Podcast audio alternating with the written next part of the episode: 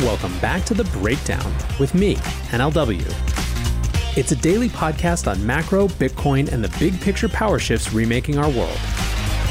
The Breakdown is sponsored by Crypto.com, Bitstamp, and Nexo.io, and produced and distributed by Coindesk.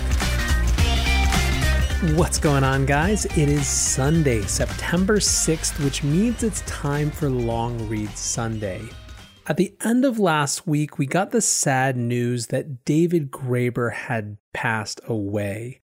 Graeber was an author, perhaps best known in our little part of the world for his History of Debt. This is a book that people like Vitalik have cited as a hugely influential book in how they think about the world, and it offers a very different take on debt than I think many of us were used to. Graeber is also known for his theory on bullshit jobs, and I'll just quote a small piece to give you a sense. Huge swaths of people in Europe and North America in particular spend their entire working lives performing tasks they believe to be unnecessary. The moral and spiritual damage that comes from this situation is profound. It is a scar across our collective soul, yet virtually no one talks about it. Anyways, when I saw that Graeber had passed, I wanted to pick one of his pieces to read for Long Read Sunday. A lot of you folks who are listening probably have very different politics from Graeber, but I still think you'll enjoy this piece, and especially if you put it in context. So, this piece is about revolution and it's from April 2013 and is called A Practical Utopian's Guide to the Coming Collapse. What is a revolution? We used to think we knew. Revolutions were seizures of power by popular forces aiming to transform the very nature of the political, social, and economic system in the country in which the revolution took place, usually according to some visionary dream of a just society. Nowadays, we live in an age when, if rebel armies do come sweeping into a city, or mass uprisings overthrow a dictator, it's unlikely to have any such implications. When profound social transformation does occur, as with, say, the rise of feminism, it's likely to take an entirely different form. It's not that revolutionary dreams aren't out there, but contemporary revolutionaries rarely think they can bring them into being by some modern day equivalent of storming the Bastille. At moments like this, it generally pays to go back to the history one already knows and ask were revolutions really ever what we thought them to be? For me, the person who has asked this most effectively is the great world historian Immanuel Wallerstein. He argues that for the last quarter millennium or so, revolutions have consisted above all of planet wide transformations of political common sense. Already by the time of the French Revolution, Wallerstein notes, there was a single world market, and increasingly a single world political system as well, dominated by huge colonial empires. As a result, the storming of the Bastille in Paris could well end up having effects on Denmark or even Egypt, just as profound as on France itself, in some cases, even more so. Hence, he speaks of the World Revolution of 1789, followed by the World Revolution of 1848, which saw revolutions break out almost simultaneously in 50 countries, from Wallachia to Brazil. In no case did the revolutionaries succeed in taking power, but afterward, institutions inspired by the French Revolution, notably universal systems of primary education, were put in place pretty much everywhere. Similarly, the Russian Revolution of 1917 was a world revolution ultimately responsible for the New Deal and European welfare states as much as for Soviet communism. The last in the series was the World Revolution of 1968, which, much like 1848, broke out almost everywhere, from China to Mexico, seized power nowhere, but nonetheless changed everything. This was a revolution against state bureaucracies and for the inseparability of personal and political liberation, whose most lasting legacy will likely be the birth of modern feminism. Revolutions are thus planetary phenomena, but there is more. What they really do is transform basic assumptions about what politics is ultimately about. In the wake of a revolution, ideas that had been considered veritably lunatic fringe quickly become the accepted currency of debate. Before the French Revolution, the ideas that change is good, that government policy is the proper way to manage it, and that governments derive their authority from an entity called the people, were considered the sorts of things one might hear from crackpots and demagogues, or, at best, a handful of free thinking intellectuals who spend their time debating in cafes. A generation later, even the stuffiest magistrates, priests, and headmasters has to at least pay lip service to these ideas. Before long, we had reached the situation we are in today that it's necessary to lay out the terms for anyone to even notice they are there. They become common sense, the very grounds of political discussion. Until 1968, most world revolutions really just introduced practical refinements an expanded franchise, universal primary education, the welfare state.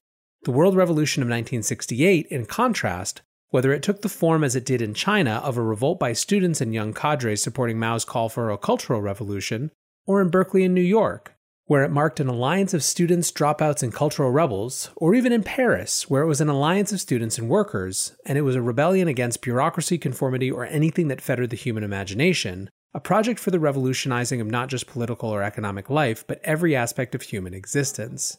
As a result, in most cases, the rebels didn't even try to take over the apparatus of state. They saw that apparatus as itself the problem, it's fashionable nowadays to view the social movements of the late 60s as an embarrassing failure. A case can be made for that view. It's certainly true that in the political sphere, the immediate beneficiary of any widespread change in political common sense, a prioritizing of ideals of individual liberty, imagination, and desire, a hatred of bureaucracy, and suspicions about the role of government, was the political right. Above all, the movements of the 60s allowed for the mass revival of free market doctrines that had been largely abandoned since the 19th century. It's no coincidence that the same generation who, as teenagers, made the Cultural Revolution in China was the one who, as 40 year olds, presided over the introduction of capitalism. Since the 80s, freedom has come to mean the market, and the market has come to be seen as identical with capitalism. Even ironically, in places like China, which had known sophisticated markets for thousands of years, but rarely anything that could be described as capitalism. The ironies are endless. While the new free market ideology has framed itself above all as a rejection of bureaucracy, it has, in fact, been responsible for the first administrative system that has operated on a planetary scale. With its endless layering of public and private bureaucracies, the IMF, World Bank, WTO, trade organizations, financial institutions, transnational corporations, NGOs. This is precisely the system that has imposed free market orthodoxy and opened the world to financial pillage under the watchful aegis of American arms. It only made sense that the first attempt to create a global revolutionary movement, the global justice movement that peaked between 1998 and 2003, was effectively a rebellion against the very rule of that planetary bureaucracy. Future Stop. In retrospect, though, I think that later historians will conclude that the legacy of the 60s revolution was deeper than we now imagine, and that the triumph of capitalist markets and their various planetary administrators and enforcers, which seems so epical and permanent in the wake of the collapse of the Soviet Union in 1991, was, in fact, far shallower. I'll take an obvious example. One often hears that anti war protests in the late 60s and early 70s were ultimately failures, since they did not appreciably speed up the US withdrawal from Indochina. But afterward, those controlling US foreign policy were so anxious about being met with similar popular unrest and even more with unrest within the military itself, which was genuinely falling apart by the early 70s, that they refused to commit US forces to any major ground conflict for almost 30 years. It took 9 11, an attack that led to thousands of civilian deaths on US soil, to fully overcome the notorious Vietnam syndrome. And even then, the war planners made an almost obsessive effort to ensure the wars were effectively protest proof. Propaganda was incessant, the media was brought on board, Experts provided exact calculations on body bag counts, how many US casualties it would take to stir mass opposition, and the rules of engagement were carefully written to keep the count below that. The problem was that since those rules of engagement ensured that thousands of women, children, and old people would end up, quote, collateral damage in order to minimize deaths and injuries to US soldiers, this meant that in Iraq and Afghanistan, intense hatred for the occupying forces would pretty much guarantee that the United States couldn't obtain its military objectives. And remarkably, the war planners seemed to be aware of this. It didn't matter. They considered it far more important to prevent effective opposition at home than to actually win the war. It's as if American forces in Iraq were ultimately defeated by the ghost of Abbie Hoffman. Clearly, an anti war movement in the 60s that is still tying the hands of US military planners in 2012 can hardly be considered a failure. But it raises an intriguing question. What happens when the creation of that sense of failure, of the complete ineffectiveness of political action against the system, becomes the chief objective of those in power? Is it possible that this preemptive attitude towards social movements, the designing of wars and trade summits in such a way that preventing effective opposition is considered more of a priority than the success of the war or summit itself, really reflects a more general principle? What if those currently running the system, most of whom witnessed the unrest of the 60s firsthand as impressionable youngsters, are, consciously or unconsciously, and I suspect it's more conscious than not, obsessed by the prospect of revolutionary social movements once again challenging prevailing common sense. The thought first occurred to me when participating in the IMF actions in Washington, D.C. in 2002. Coming on the heels of 9 11, we were relatively few and ineffective, the number of police overwhelming. There was no sense that we could succeed in shutting down the meetings. Most of us left feeling vaguely depressed. It was only a few days later, when I talked to someone who had friends attending the meetings, that I learned that we had in fact shut them down. The police had introduced such stringent security measures, canceling half the events, that most of the actual meetings had been carried out online. In other words, the government had decided that it was more important for protesters to walk away feeling like failures than for the IMF meetings to take place. If you think about it, they afforded protesters extraordinary importance. It would explain a lot. What's going on, guys? I'm excited to share that one of this month's breakdown sponsors is Crypto.com. Crypto.com offers one of the most cost efficient ways to purchase crypto out there, as they've just waived the 3.5% credit card fee for all crypto purchases. What's more, with Crypto.com's MCO Visa card, you can get up to 10% back on things like food and grocery shopping. When you buy gift cards with the Crypto.com app, you can get up to 20% back.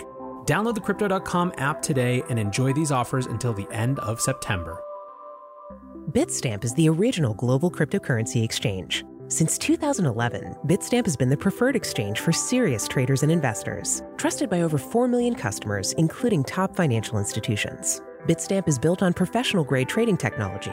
Their platform is powered by a NASDAQ matching engine, and their APIs are recognized as the best in the industry. Download the Bitstamp app from the App Store or Google Play, or visit bitstamp.net slash pro to learn more and start trading today. That's bitstamp.net slash pro.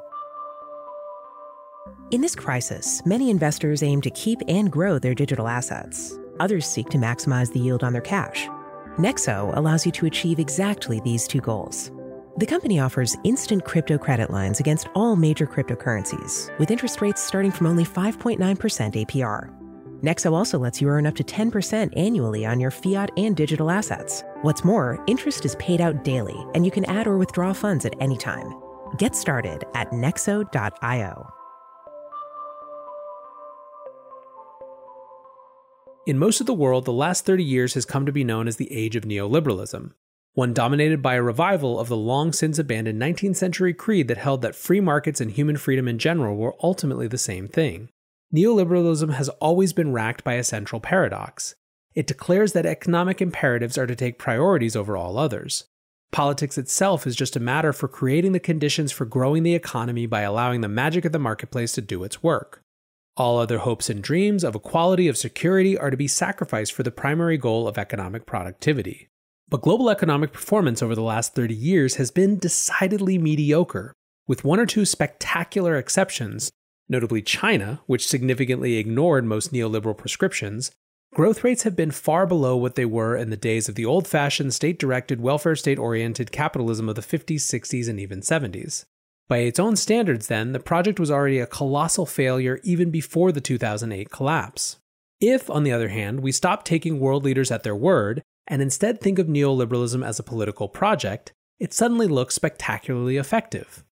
The politicians, CEOs, trade bureaucrats, and so forth who regularly meet at summits like Davos or the G20 may have done a miserable job in creating a world capitalist economy that meets the needs of the majority of the world's inhabitants, let alone produces hope, happiness, security, or meaning, but they have succeeded magnificently in convincing the world that capitalism, and not just capitalism, but exactly the financialized semi feudal capitalism we happen to have right now, is the only viable economic system. If you think about it, this is a remarkable accomplishment. How did they pull it off? The preemptive attitude towards social movements is clearly a part of it. Under no condition can alternatives or anyone proposing alternatives be seen to experience success. This helps explain the almost unimaginable investment in security systems of one sort or another. The fact that the United States, which lacks any other major rival, spends more on its military and intelligence than it did during the Cold War, along with the almost dazzling accumulation of private security agencies, intelligence agencies, militarized police guards, and mercenaries. Then there are the propaganda organs, including a massive media industry that did not even exist before the 60s, celebrating police. Mostly these systems do not so much attack dissidents directly as contribute to a pervasive climate of fear, jingoistic conformity, life insecurity, and simple despair that makes any thought of changing the world seem an idle fantasy. Yet these security systems are also extremely expensive. Some economists estimate that a quarter of the American population is now engaged in guard labor of one sort or another, defending property, supervising work, or otherwise keeping their fellow Americans in line. Economically, most of this disciplinary apparatus is pure dead weight. In fact, most of the economic innovations of the last 30 years make more sense politically than economically. Eliminating guaranteed life employment for precarious contracts doesn't really create a more effective workforce, but it is extraordinarily effective in destroying unions and otherwise depoliticizing labor. The same can be said of endlessly increasing working hours. No one has much time for political activity if they're working 60 hour weeks. It does often seem that whenever there is a choice between one option that makes capitalism seem the only possible economic system and another that would actually make capitalism a more viable economic system, neoliberalism always means choosing the former.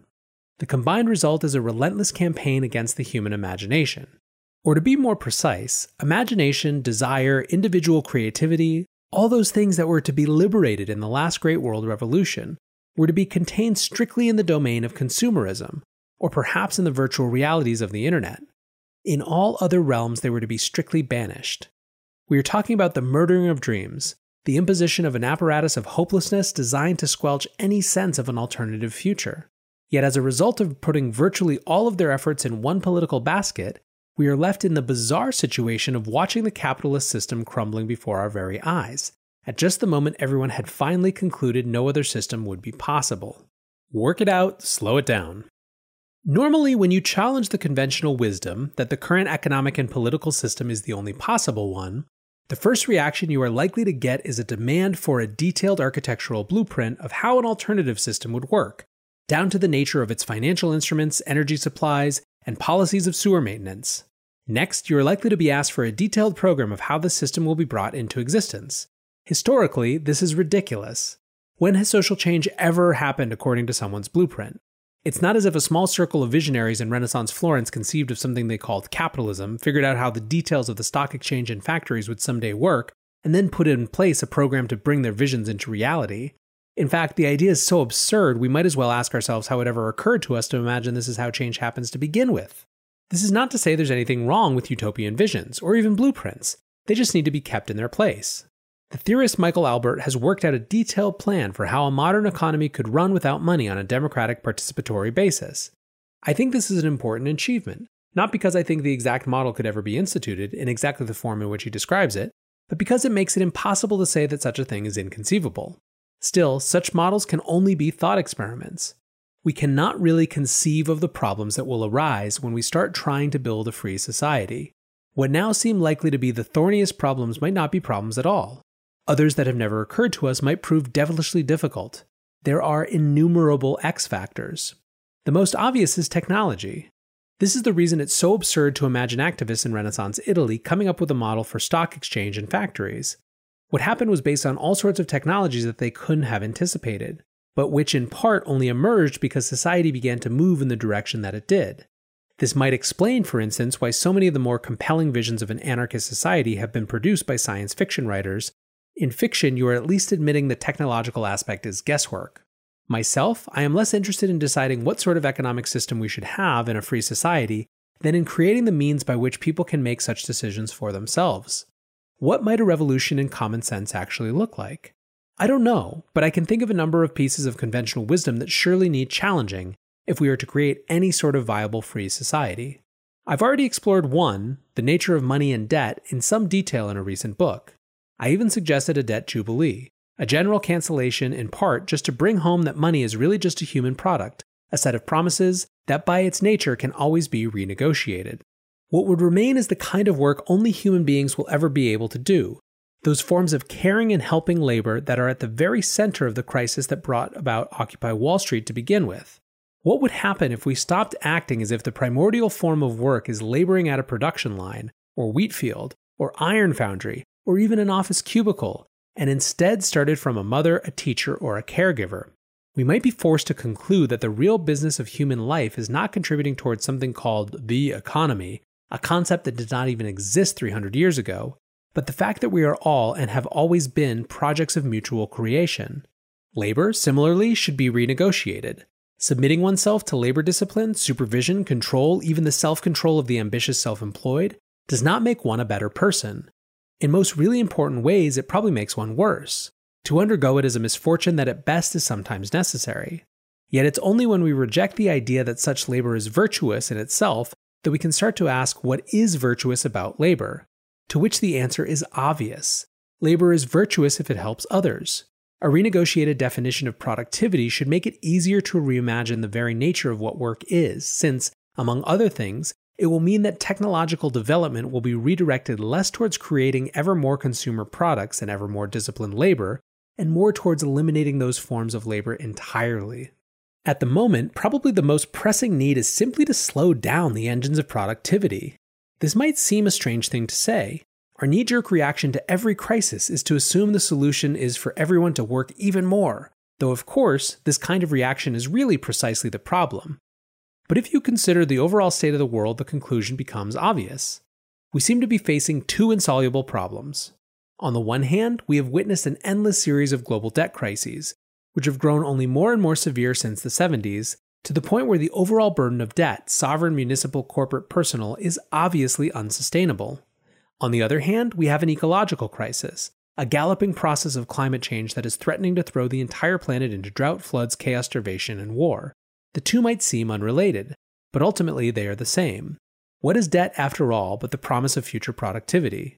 Saying that global debt levels keep rising is simply another way of saying that, as a collectivity, human beings are promising each other to produce an even greater volume of goods and services in the future than they are creating now. But even current levels are clearly unsustainable. They are precisely what's destroying the planet at an ever increasing pace. Even those running the system are reluctantly beginning to conclude that some kind of mass debt cancellation, some kind of jubilee, is inevitable. The real political struggle is going to be over the form that it takes. Well, isn't the obvious thing to address both problems simultaneously? Why not a planetary debt cancellation as broad as practically possible, followed by a mass reduction in working hours? Four hour day, perhaps, or a guaranteed five month vacation. This might not only save the planet, but also, since it's not like everyone would be just sitting around with their newfound hours of freedom, begin to change our basic conceptions of what, what value creating labor might actually be. Occupy was surely right not to make demands, but if I were to formulate one, that would be it. After all, this would be an attack on the dominant ideology at its very strongest point. The morality of debt and the morality of work are the most powerful ideological weapons in the hands of those running the current system. That's why they cling to them even as they are effectively destroying everything else. It's also why debt cancellation would make the perfect revolutionary demand. All this might seem still very distant. At the moment, the planet might seem poised more for a series of unprecedented catastrophes than for the kind of broad moral and political transformation that would open the way to such a world. But if we are going to have any chance of heading off those catastrophes, we're going to have to change our accustomed ways of thinking. As the events of 2011 reveal, the age of revolutions is by no means over. The human imagination stubbornly refuses to die and the moment any significant number of people simultaneously shake off the shackles that have been placed on that collective imagination, even our most deeply inculcated assumptions about what is and is not politically possible have been known to crumble overnight.